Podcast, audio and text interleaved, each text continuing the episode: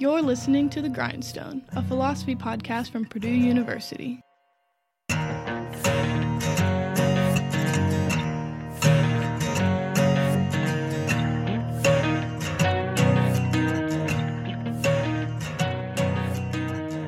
What's up, everybody? You're listening to the Grindstone Podcast, the official podcast of the Department of Philosophy here at Purdue University. I'm your host, Matthew Kroll. I'm the Academic Programs Manager here in the Department of Philosophy. Uh, and today marks the beginning of season two, if you will, of the Grindstone Podcast. Uh, this is the first of six talks from Pat Fest, which was a celebration of the career of Dr. Patricia Curd, who retired from our department uh, this past spring. The first talk marks sort of a mini series, if you will, of talks from Pat Fest that were, in one sense or another, um, either directly dealing with Plato's Republic or addressing something that is from this period of Plato's career, which I think is a fair way to say it. But first, let me introduce my guest uh, in studio today is postdoctoral research associate here in the Department of Philosophy of Purdue, Michael Augustine. Michael, thanks for being here. Happy to be here, Matthew. And so, what Michael will be doing over these next six episodes is uh, basically helping introduce the speakers um, and the talks. Michael was the main engine behind organizing Pat Fest, um, but he is also an ancient philosopher in his own right. So, Michael, thanks again for being here. Uh, the first talk I believe that we're posting today is by Dr. Vanessa de Harven. So, Professor de Harven is at the University of Massachusetts Amherst, and the title of her talk at the conference was Plato, the Last Pre Socratic. It concerned a stretch of argumentation at the end of Book 5 of Plato's Republic, directed at the lovers of sights and sounds. So, the lovers of sights and sounds, that's an interesting phrase. Uh, can you say more about that? Who are the lovers of sights and sounds, and how are they characterized in this part of the Republic? So, the lovers of sights and sounds are described as those who like beautiful colors, sounds, shapes, and everything fashioned out of them, but their thought is unable to see and embrace the nature of the beautiful itself. Hmm. They only see particular beautiful things and appreciate particular beautiful things. They don't see what beauty really is.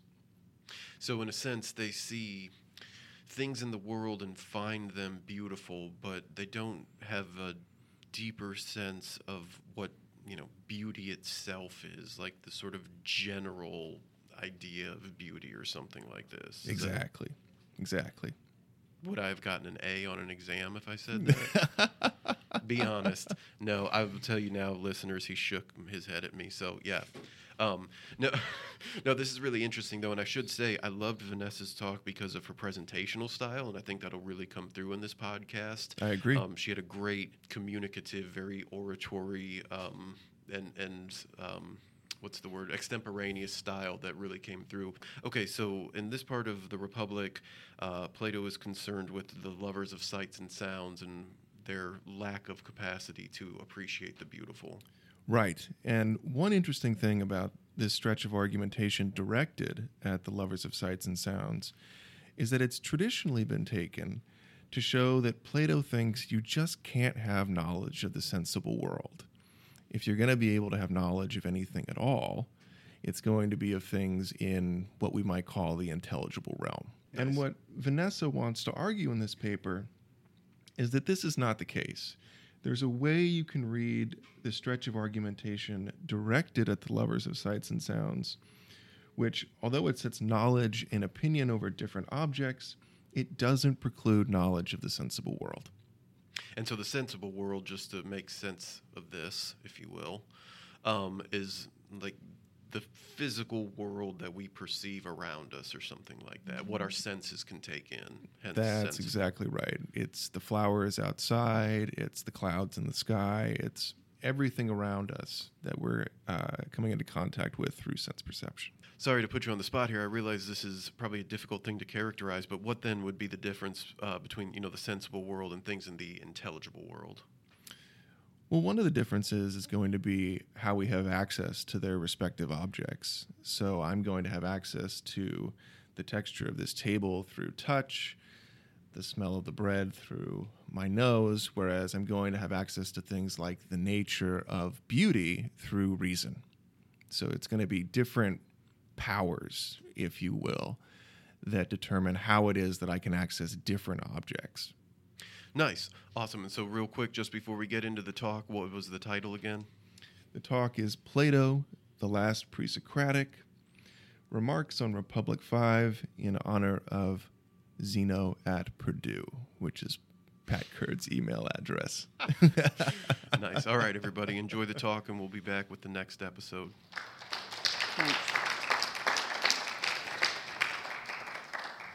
Okay, thank you so much. Um, and thank you for having me. I'm delighted to be here. Thank you for organizing. Pat, thank you for being Pat. Um, so, uh, one thing people may not know is that I first met Pat when I was a graduate student at UC Berkeley, and we had I was organizing this working group between philosophy and classics, and every year we would have a weekend workshop, and we had decided that we wanted this weekend of that particular year, which I think was 2011, um, to be with Pat to learn about Parmenides. And so I organized that, and Pat came out, and we became fast friends. And I'm just ever so grateful for your continued guidance and support.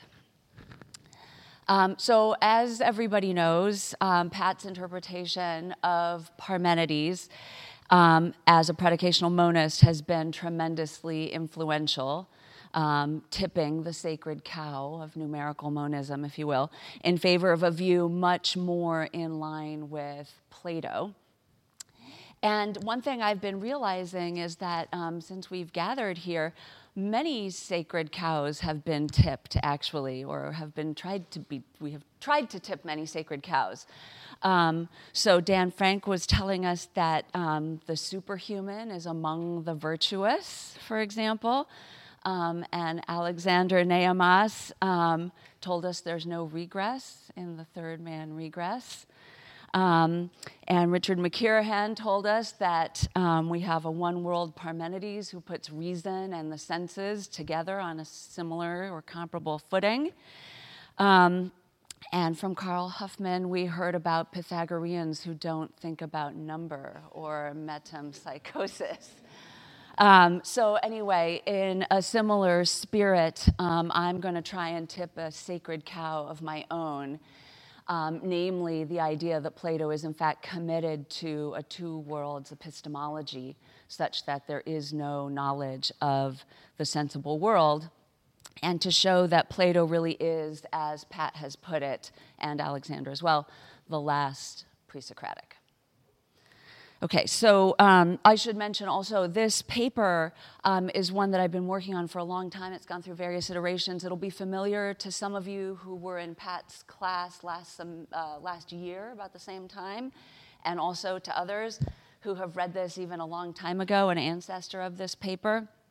Um, so I am eager to hear what people have to say about this suggestion.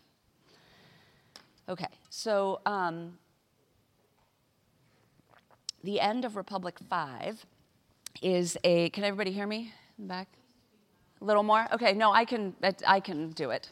Um, okay, so the end of Republic 5 is a locus classicus for the characterization of Plato as an impossible realist, an impossible rationalist, so committed to forms that he foregoes all knowledge of the sensible world. And scholars have tried to resist this result in various ways, usually by finding Socrates arguing fallaciously in the argument directed at the lovers of sights and sounds, or in violation of a dialectical requirement that he use only premises that the sight lovers endorse, or even um, arguing himself from premises that he does not endorse to those that he does. I'm going to argue that we can stand by a so called objects analysis of the argument directed to the lovers of sights and sounds, which sets knowledge and opinion over different objects, namely forms and sensibles, um, but without precluding knowledge of the sensible world. the mistake ingrained in, th- in the tradition and the sacred cow that I am going to try and tip is the idea that sensible particulars themselves, say the Parthenon or this robe, are the objects of opinion, as opposed to, and maybe this is friendly to Richard's suggestion of this morning, as opposed to sensible particulars understood or considered only in terms of their sensible properties, their shapes and colors. So, setting knowledge over the forms and opinion over sensibles is not a move to another world or to some sort of ineffable form gazing, but a change in perspective on this one world. Um, Dorothea Frede um, has argued for a very this worldly interpretation of forms. And so I'm going to read you a little piece of what she says in a paper called What the Body's Eye Tells the Mind's Eye. If we disregard traditional presuppositions about Plato's metaphysics and epistemology, there is a quite simple and trivial explanation for the claim that the senses do not tell us the truth about the nature of health, tallness, or strength. Indeed, no sensory evidence will tell us what they are. Of course, we do not see, hear, or feel the nature of sickness or health. We already have to know what health is, i.e., the harmonious equilibrium of all functions in a live organism, to be able to employ our senses in questions of health or illness. Whether the hue of a person's skin is a healthy flush or the indication of an unhealthy temperature is not for the eyes to tell us. So, in fact, um, I think that Socrates' analogy with dreaming and waking that comes just before the argument directed at the sight lovers tells us as much. And I'm going to endeavor to show that it is of a piece with the argument that follows. So uh, I'm going to turn now to this analogy with dreaming and waking. This is, as I see it, a forecast to Glaucon of what's going to come. And this argument or this discussion in advance has been relatively neglected in the literature. But I think that it is important and that we should pay attention to it for at least three reasons. One is that it introduces to us the one over many apparatus, or some other better phrase that you can tell me to use. I don't really like it, but just it's introducing us to the idea of the forms and this one and the many. So um, I'll read you this first bit of text.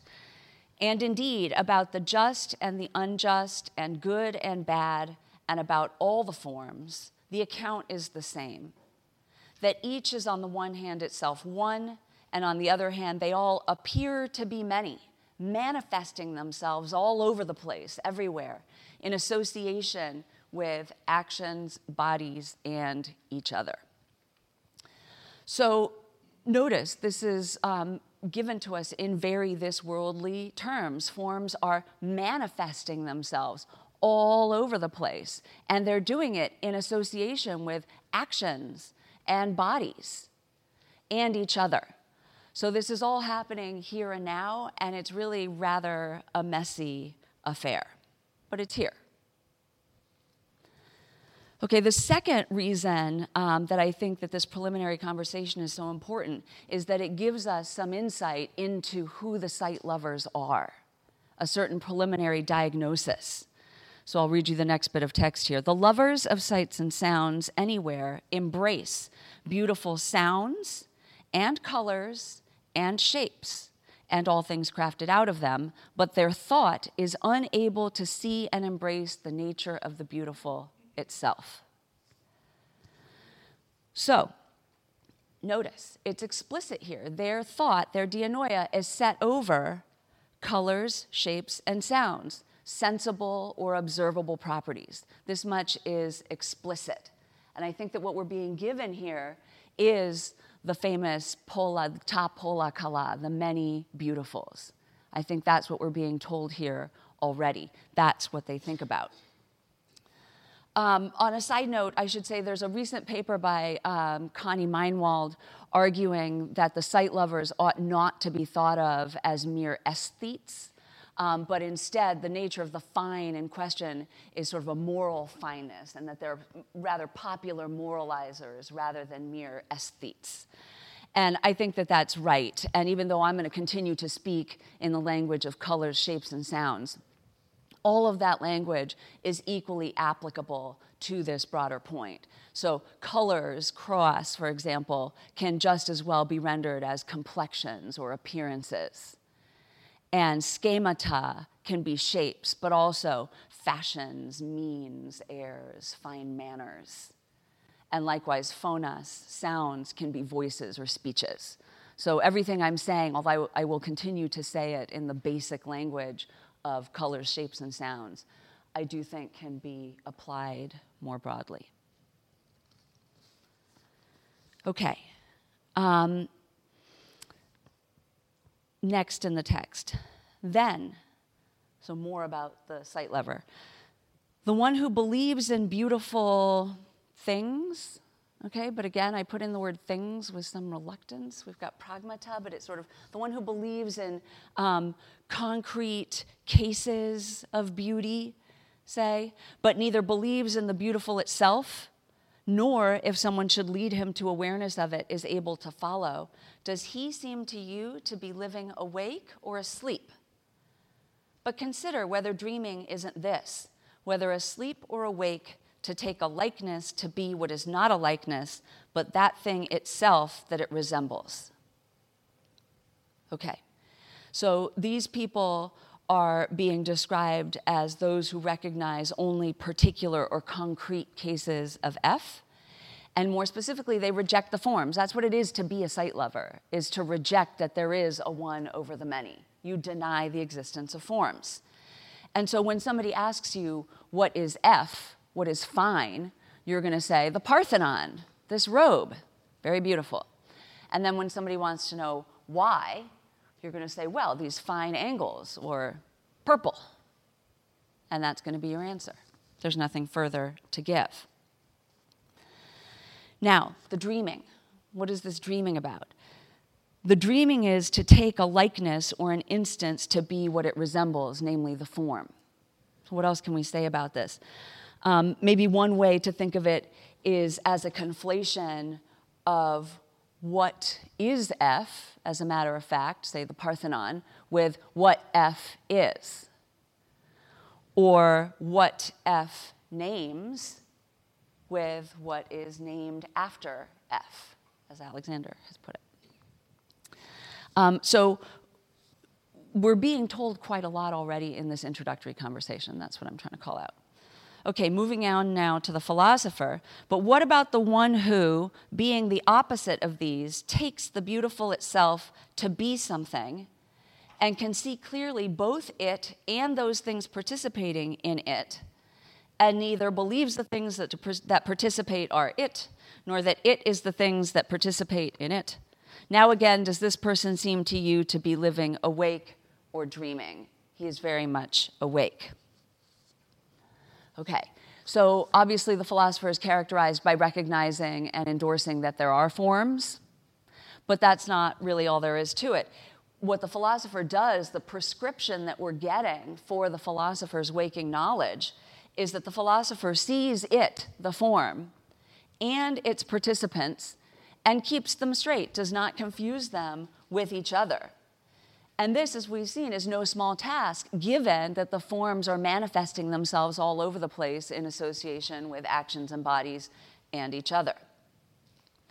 So, being awake is not mere form gazing, it's a matter of distinguishing F itself and its participants. And that can only really be something that we're called on to do if the forms are here and now and happening in the world around us. And in fact, this language of dreaming and waking and all of these themes recur throughout the middle books in um, book six in the divided line and in book seven. So I'm going to read for you um, a little piece of Nettleship, um, who is sometimes overlooked, but I think actually a very valuable resource. So, Nettleship, in talking uh, about the divided line in Book Six, says this When we speak about the objects of the mind's thought in its different stages, we should divest ourselves of the notion that they represent four different classes of real objects. they only represent four different views of the world or different aspects of the same objects. For what we call the same object has very different aspects to different people. For example, the scientific botanist and the person who knows no botany may see the same flower as far as the eyes go, but they understand it in totally different ways. To the former, it is an image of all botanical laws. Plato is anxious throughout to emphasize the difference between these views of things. They differ in degree of superficiality and profundity, as well as of obscurity and luminousness. This means we may regard progress in knowledge as a progress from the most superficial to the most penetrating view of things. So, this is um, the perspective that I'm going to press. Um, and we see this being put in the very same terms in Book 7. This is um, 520C2 to D1. Four, uh, so the philosophers are having um, their descent back down into the cave described to them. Four, having gotten used to the obscurities back down in the cave, you will see vastly better than those who are there, and you will know each of the images for what it is, and that of which it is an image, because you have seen the truth about those things that are fine and just and good. And so, for us and for you, the city will be governed by people who are awake rather than dreaming, like many cities today that are governed by those who are shadowboxing and form factions against one another, overruling as though it were some great good. A lot of people running for president right now, for example. Okay, um, so that is um, what I want to say about the introductory conversation. I'm going to go to page two of the handout now. And my suggestion is going to be that what follows, the argument that follows, is an elucidation of this dreaming and waking analogy. And in fact, that we can think of this dreaming and waking, we can use this um, and what we've been told as a sort of a key for understanding what's going on in the argument that follows. So Socrates asks, What if the one we say opines but does not know should be angry with us and disputes what we say as untrue?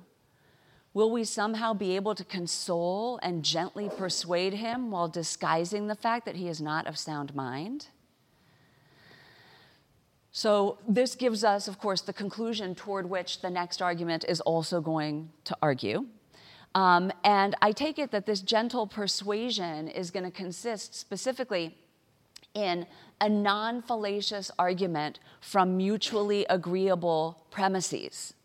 In other words, I take it that the dialectical requirement that you not use premises that the interlocutor doesn't agree to is in effect not only for the sight lover, but in fact also for Socrates and that what we get is a sort of double entendre in the argument that follows. Each is going to hear the argument and agree to the premises for their own reasons. Now, the order of exposition will be a little bit unorthodox. That's part of what it is to be hiding from the sight lover that he is not of sound mind. Um, but that does not make it fallacious. In fact, I think it comes out perfectly valid. So, um, another preliminary before we turn to the structure of the argument is that I take what is to be understood in all three of the going senses, the dominant senses at once the veridical, the predicative, and the existential. So, as those of you who are familiar with this literature will know, there's great debate over which, which sense of the esti is in play here. And um, as Charles Kahn has argued, um, the pre Socratic esti is an over determined esti that has all three senses going at once. So, as he puts it, I suggest that for both Parmenides and Plato, the veridical esti and toan, what is the case, be understood as a conjunction of x exists and x is f for unspecified values of x and f, so that the veridical unfolds naturally and non fallaciously into the existential plus the incomplete copula. Um, so I'm going to give you an example. I'm going to just read you through the first premise of the argument and how this will be heard um, by both parties in all three senses. And then I will not do that for the whole argument, but I'll just give you this sample here. So, the first premise of the argument directed at the sight lover, um, which begins at 476e4, is this One who knows, knows something that is, not nothing, or something that is not, because what is not cannot be known. So, by the way, I'm also not going to call out every single time it's totally clear that Parmenides is in the background of this. I think this has been amply established, but like it really is going on.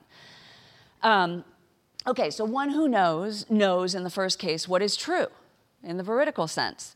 The premise is un- uncontroversial, both as how the world really is, what is truly the case, and as a description we give of it, what is said truly who could really disagree that knowledge should get it right? That's going to come out true both for the sight lover and for Socrates. Now, the predicative sense one who knows knows what is F. On the predicative reading, too, the sight lovers have no issue with the premise, since they take themselves to know what is fine. The Parthenon, a robe.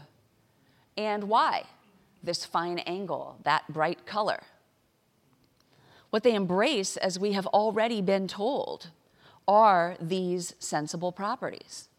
The sight lovers are therefore consistently deaf to hearing what is fine, the question, what is fine, as a request for an account of the intelligible one itself.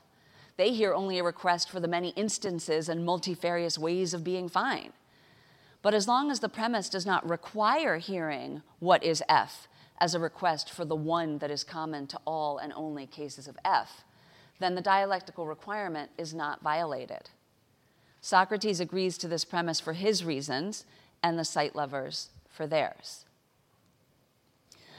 And then finally, the existential sense. There is also no reason for the sight lovers to worry about saying that knowledge is of what exists, since they rightly take the existence of their many colors, shapes, and sounds to be unproblematic. Socrates, of course, takes the forms to answer to the existential reading of what is, but this makes no difference to the shared dialectic. Socrates has the sight lover's number. He knows what he is proposing to them and remains not, you know, and does not violate their understanding, even if at the very same time he's giving an understanding of the premises that is differently heard by the initiates. Okay, so finally, last preliminary here. Um, the Parthenon is beautiful, the sentence, the Parthenon is beautiful, understood from Socrates' perspective. I take this to mean that the Parthenon's sensible properties, the colors, shapes, and sounds, really are arranged such that they instantiate beauty. So it's true that the Parthenon is beautiful because of its shapes and colors but not true that the Parthenon or its sensible properties constitute an answer to what is F, as indeed no instance ever does. Um, and this I propose that we understand on the model of the Phaedo. So I'm going to read you this famous passage. I never thought that Anaxagoras, who said those things were directed by mind, would bring in any other cause for them than that it was best for them to be as they are. This wonderful hope was dashed as I went on reading and saw that the man made no use of mind, nor gave it any responsibility for the management of things, but mentioned as causes air and ether and water and many other strange things.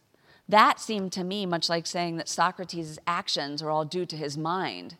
And then, in trying to tell the causes of everything I do, to say that the reason I'm sitting here is because my body consists of bones and sinews and other such causes for my talking to you, sounds and air and hearing, and a thousand other such things. But he would neglect the true causes. Okay, and here's the point to call those things causes is too absurd. If someone said that without bones and sinews and all such things, I should not be able to do what I had decided, he would be right. But surely to say they are the cause of what I do and not that I have chosen the best course, even though I act with my mind, is to speak very lazily and carelessly. So I take it that um, what's going on with the sight lover, and part of what we've already been told in the opening conversation, is that they are conflating material causes for true causes. And, um, and using their senses in the place of their intellect. So I think it's going to come out perfectly true that if all you ever do is think about sensible or observable properties, then for sure you're only ever going to get opinion or doxa. Um, and that's precisely the sort of thing that Socrates is mocking in Book Seven. Here's another passage I'm going to read you. Um, when he wages his lively and evocative complaint that the way those professing to teach philosophy today, you know, people who might be confused with lovers of learning, say, um, handle astronomy, that this way of handling astronomy makes the soul look downward rather than upward, where a literal understanding of up and down is fiercely parodied. Um, and this is 529A9 to C2. You seem to me to help yourself to no lowbrow conception of the study of things on high. For even if someone looking at ornamentation on the ceiling by lifting his head up high should examine something closely, you run the risk of supposing that he studies by the understanding, but not by the eyes. Perhaps then you suppose finely, and I foolishly. But I, for I, again, am unable to consider any learning as making the soul look up other than that which would be about what is and the invisible. And whenever someone tries to learn something of the sensibles by gaping upward or squinting down, I say that neither does he learn anything then, for there is no knowledge of such things, nor is his soul looking up but down, even if he were to learn by floating on his back on land or on sea. Okay. So I'm going to turn now to the structure of the argument. And again, I take it that this argument is an unfolding from the conversation with Glaucon. And the order of presentation will be a little bit unorthodox, but that's to be explained by the fact that we're trying to hide from the sight lover that he is not of sound mind. So Socrates is, at some level, trapping the sight lover, but not by fallacy. Okay. So the first premise is what I call the crucial conditional. And here it is. If something were such as to be and not be, it would not be the object of knowledge, because knowledge is set over what is completely, nor of ignorance, which is set over what is completely not, but of some intermediate power between them. What I want to emphasize about this first premise is that what is hypothesized is the intermediate object. It's not the power, but the object. So um, the premises that I've summarized here as number one read as follows If something were such as to be and to not be, it would lie between what purely is and what, again, in no way is. Therefore, knowledge being set over what is and ignorance of necessity over what is not we must also seek something intermediate between ignorance and knowledge, set over this intermediate, if there is such a thing. So the if there is such a thing applies to if there is an intermediate object, such as both to be and to not be. Okay, second premise. Little strange, but what the second premise establishes is the consequent of this conditional. Um, again, it's a little odd as an order of exposition. It's not how you would do it if you were teaching logic and doing a proof, um, but this is a dialectical strategy.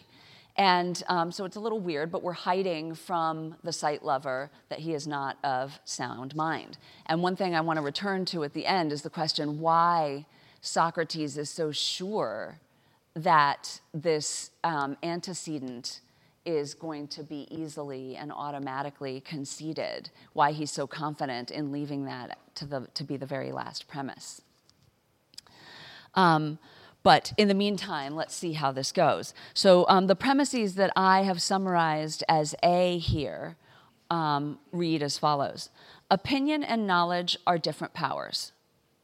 Knowledge and opinion are set over different things according to the power of each. Therefore, knowledge is by nature set over what is to know it as it is. On the other hand, it's necessary to be more explicit. So, this, therefore, this inference I take to be licensed by what I'm calling the power principle. Um, and that power principle has not been given yet. That's why, that's precisely why he says it's necessary to be more explicit. It's what's going to come next. Um, and I take it that this power principle should be understood in the strongest sense as a biconditional, that um, a change in power entails a change both in the work that it does and its object, what it's set over.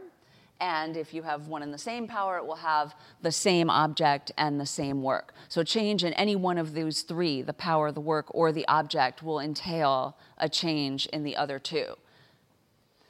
Now, again, the, um, the recent tradition trying to resist the result that there's no knowledge of the sensible world has focused here on this objects analysis. And they've tried to pry apart these elements of the power principle. So, for example, some people say, oh, well, you know, normatively, knowledge, really, the power of knowledge really should be applied to forms, but you can apply it to the sensible world, so it's okay.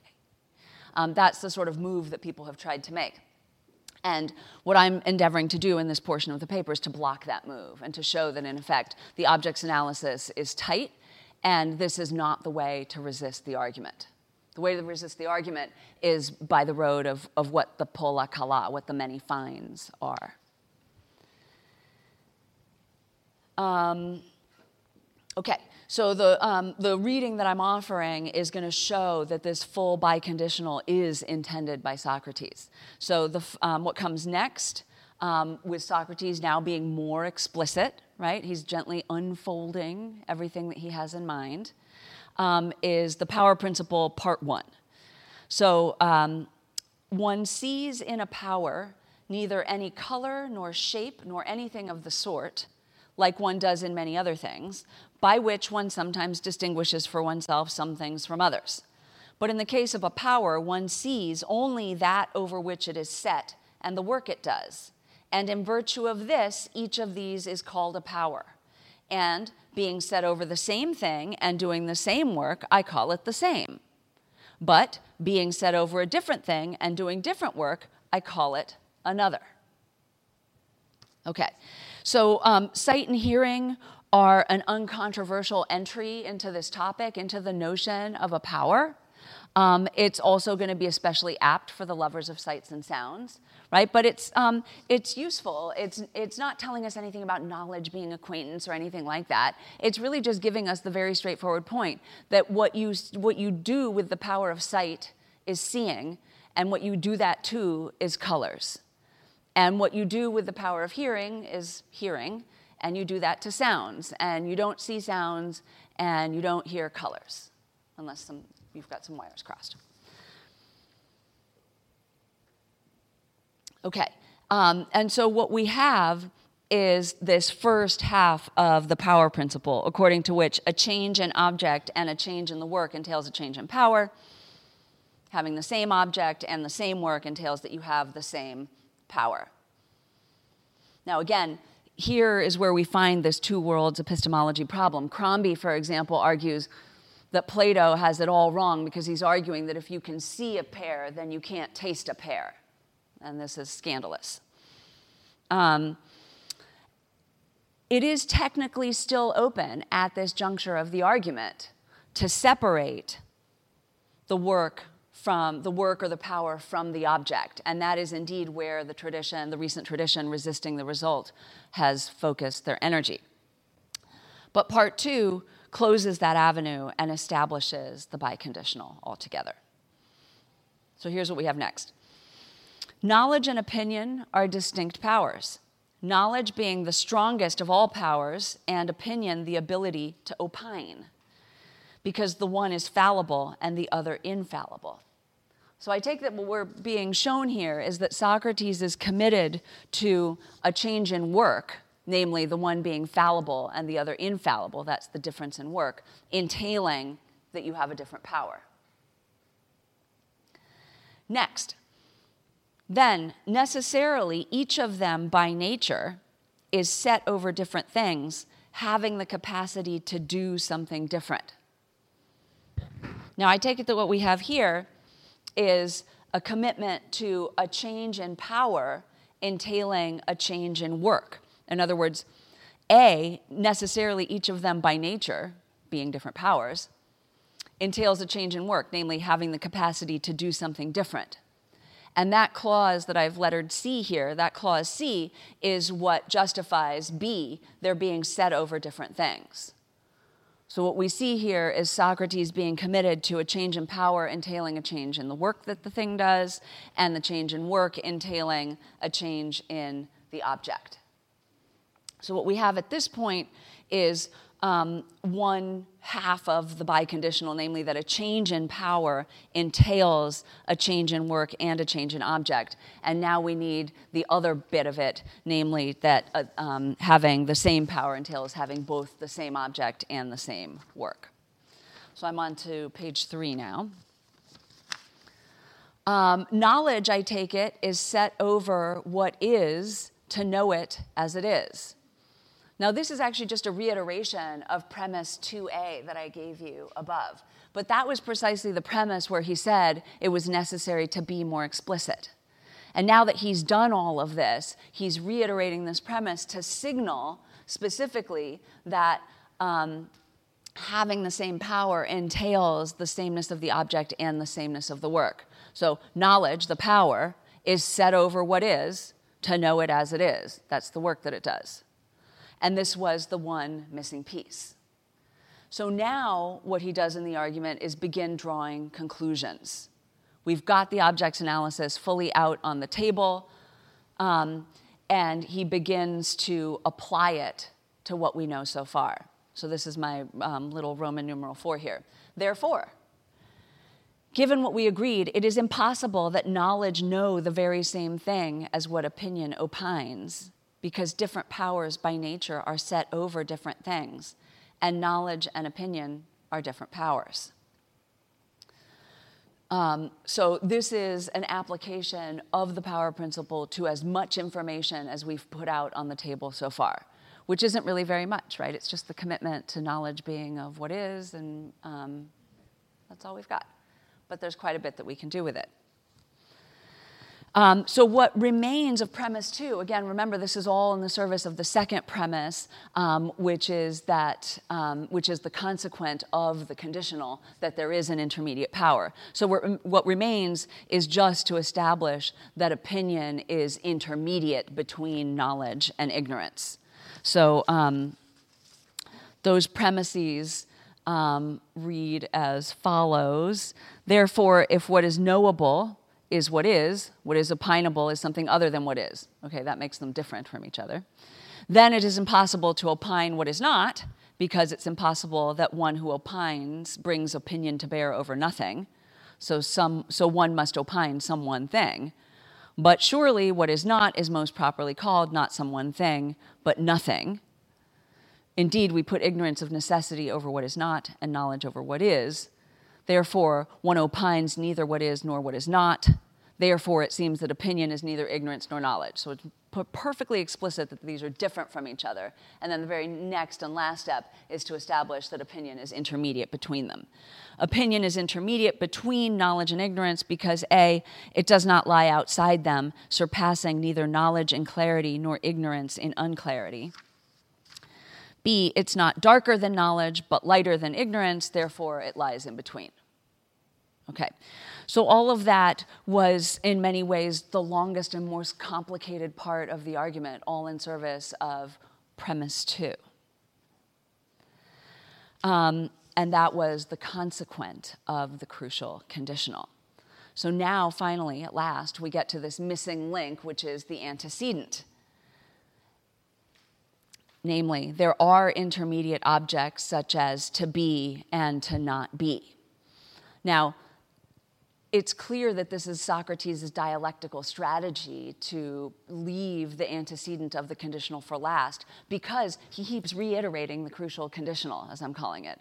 So he says here So it would remain for us to find that thing participating in both being and non being and not correctly called purely either one, so that if it should ever appear, we would justly call it the opinable, setting the extremes over the extremes and the intermediates over the intermediates.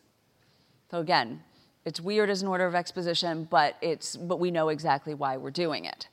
Um, so why is Socrates so confident that he can leave this for the last premise? I mean, you might think that it would be worrisome um, to leave this crucial antecedent for last. Um, and one clue that we get is this reiteration that we get of the sight lover's character. So I'm going to read that out to you. Um, this is uh, 478E7. These things having been established, everything I just said, let me speak and the good man answer. The good man who, on the one hand, takes the fine itself and any form of fine itself, which always holds as it does according to the same thing, to be nothing at all, namely the sight lover, and on the other hand, who considers there to be many fine things, polla kala, that lover of sights and the one who in no way stands someone who would say that the fine is one and justice and the others likewise. Um, so notice the sight lover isn't just saying there aren't any forms, right? He's resistant specifically also to saying that there is some one thing common to all these cases. So when you ask this person, what is F? What is the fine? They're going to say, well, many fine things. To the sight lovers, there are many ways to be fine, just, etc., and no one way that is either necessary or sufficient. Therein lies my expertise, says the sight lover. It's complicated, nuanced stuff, knowing when to choose the curved or the angular, the bright or the muted, the Lydian mode or the Ionian. Or, as Gosling puts it in the article that set off this whole debate about the Polla Kala, he says this like most of us, when we think we have detected the source of strength or weakness in a play, these people would feel, and in a way rightly, that they were finding the explanation of the beauty of this play and were on their way to a fruitful study of plays in general. But one of their discoveries will be that there are various ways of producing a successful play, various possible explanations of the success of a play, Consequently, they would be understandably impatient of someone who insisted, apparently, on asking for a single explanation. Such a request would seem unsophisticated and uneducated. Surely it must be clear to any man of intelligence who has studied the subject that the search for a single account is a wild goose chase. So I think this much is right. Um, but Gosling has the further suggestion that the polla kala, the many finds, are ways or ways of being beautiful in the sense of being types. And I think this cannot be right because the sight lover, after all, is somebody who is not philosophically sophisticated. The sight lover is not somebody who's going to sit around and have a discussion about the difference between types and tokens. So I think imputing to the sight lover the idea that they're committed to types is n- not going to work. Um, and David Sedley has suggested that what we see here is that the sight lovers finally come around to recognize that the sensible world is just too much in flux. I don't think that's right either. I think that's also just too sophisticated for our basic sight lover. Um, it's not just that they're desperate for an exit, although I think that's probably true as well. Um, really, what I think is that we've already been told, and we know as a matter of who the sight lover is, why it is that they are committed to this premise. Um, the answer so, how did Socrates know this last premise would be the easiest for the sight lover to endorse? The answer has already been given. In refusing to allow anyone to say that the fine is one, the sight lover has insisted not only that there are no forms, but also that no one shape, color, or sound is either necessary or sufficient for being fine. I suggest that we hear this denial that the fine is one in the robust sense caricatured above. That's what I've been trying to tell you, cries the exasperated sight lover. There is no one way to be fine. Of course, every fine color will other times be ugly. Of course, prosecuting your father is sometimes just and sometimes not. One has to know just when to apply a bright color and when certain actions are called for. That's why I'm the expert. So, ag- excuse me, agreeing that the many fine colors, shapes, and sounds are all also ugly is just the other side of denying the existence of forms. If there is no one to the many, then there is quite literally no one of the many that will be either common to all cases or always F. Thus, Socrates' dialectical genius consists in leaving this one missing link for last, knowing it would be unproblematic precisely because it is of a piece with the denial of the forms. Okay, um, so almost done here. Um, I think um, I. What time did we start? I don't recall. A little bit after two. Okay, so I'm um, I'm almost done here. I'm trying to decide if I should read you this further bit about the epistemological eunuch. Um, I think there's something also very elegant about this passage of the eunuch, and it, it's not just fun, um, it's fun also. But I think what it tells us, it, what it gives us, is um, a considerable and artful irony that in their eagerness to affirm that there are many both are and are not, the sight lovers cast themselves as epistemological eunuchs. The eunuch, a man who is not a man, corresponds to the sight lover, a lover of learning who is not really a lover of learning. In refusing the forms and turning their ears away from philosophical discussion, the sight lovers cut off the power of knowledge. The eunuch saw and did not see because he has poor eyesight just as the sight lovers have true belief but not knowledge, seeing sensible but not intelligible properties and penetrating only the surface of the world.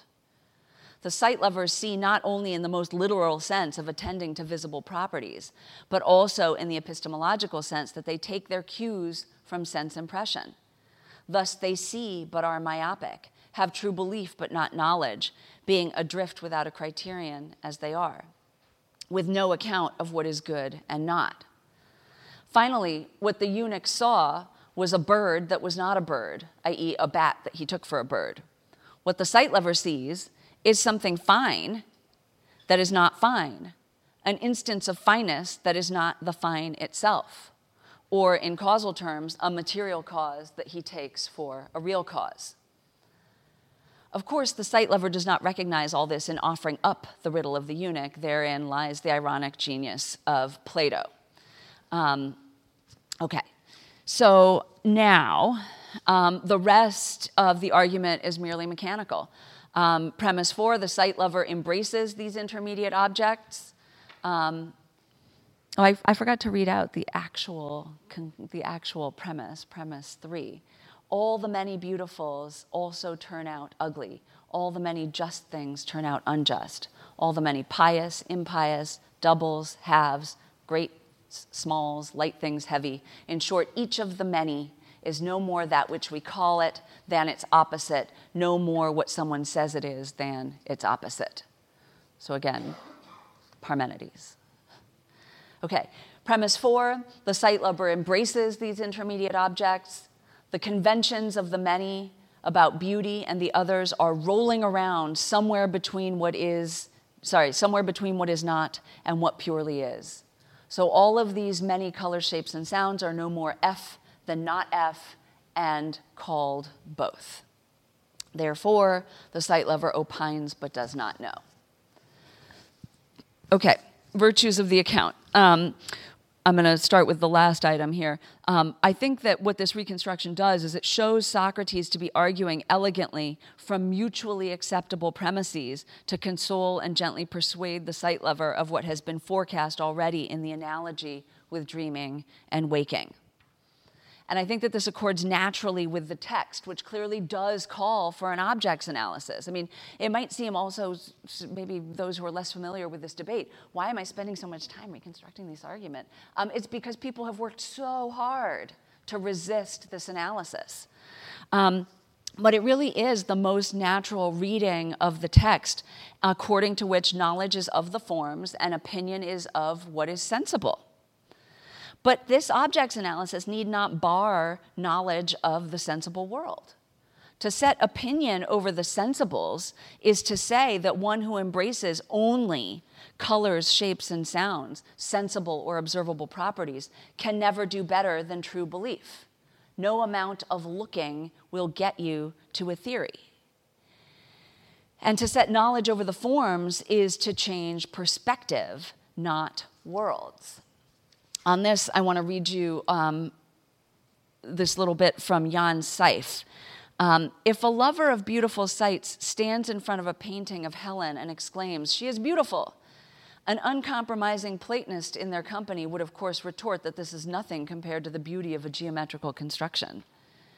Another more amiable philosopher might come to the aid of the lover of sights and submit, Well, with respect to her looks and as a human being, it is certainly fair to say that she is extraordinarily beautiful. If the lover of sights accepts that, they are already on the way to becoming aware of the distinction between forms and mixed instances. This more sophisticated judgment is immune against the argument from context relativity because it specifies the relevant context or respect and thus qualifies the attribution of the property in the appropriate way. It does more than just articulate a mode of appearance, it has analyzed the appearance by situating it in its context. The point about context relativity is that it's not the sensible particular that defeats knowledge, but the way in which one considers the individual.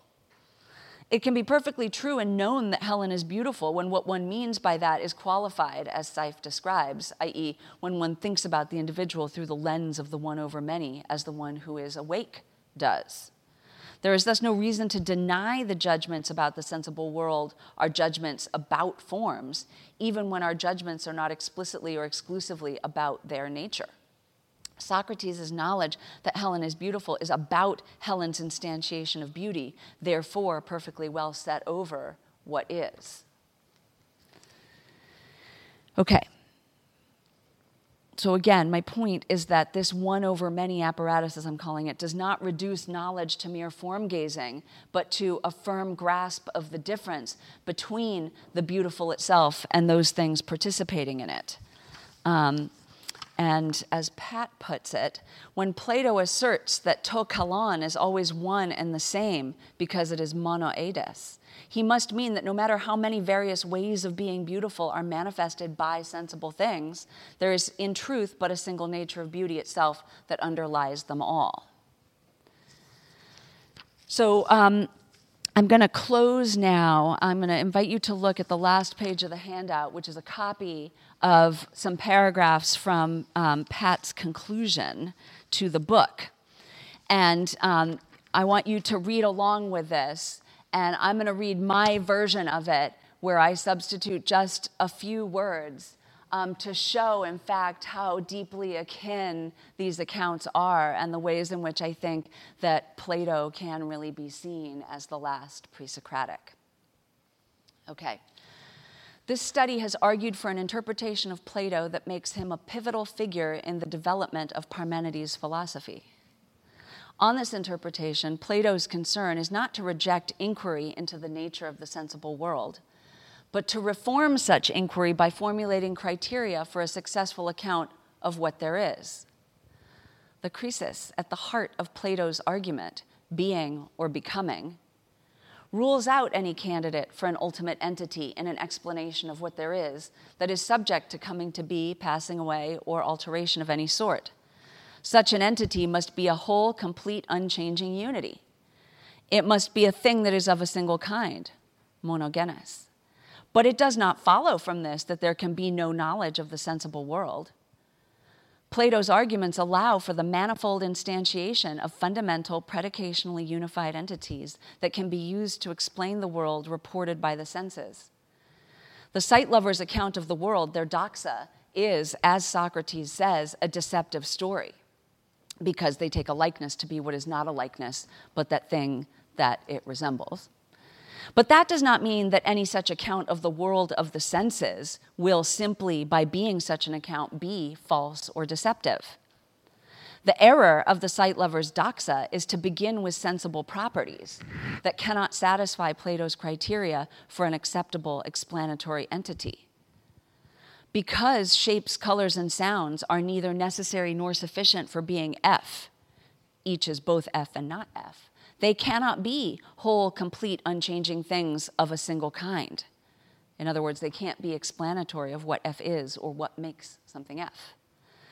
But Socrates does not rule out the possibility that there could be a successful explanation of the world reported by the senses. One that does repeat the sight lover's error of thinking that what is F or what F is is no more what we call it than its opposite, or rolling around somewhere between what is not and what purely is.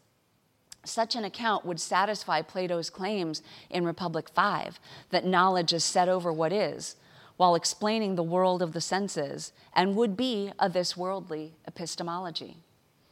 Plato himself does not provide this epistemology, but his prescriptions for knowledge in the Republic and his diagnosis of the sight lover's doxa provide a model and a standard for such an epistemology. Thank you. The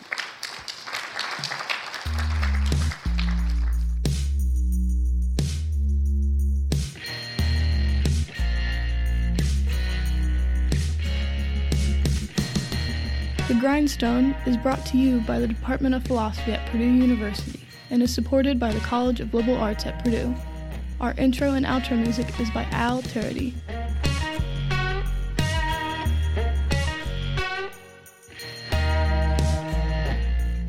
Can follow the Department of Philosophy at Purdue on Facebook at Philosophy at Purdue, on Twitter at Philo, all caps, P H I L O underscore Purdue, and on Instagram at Philo underscore Purdue.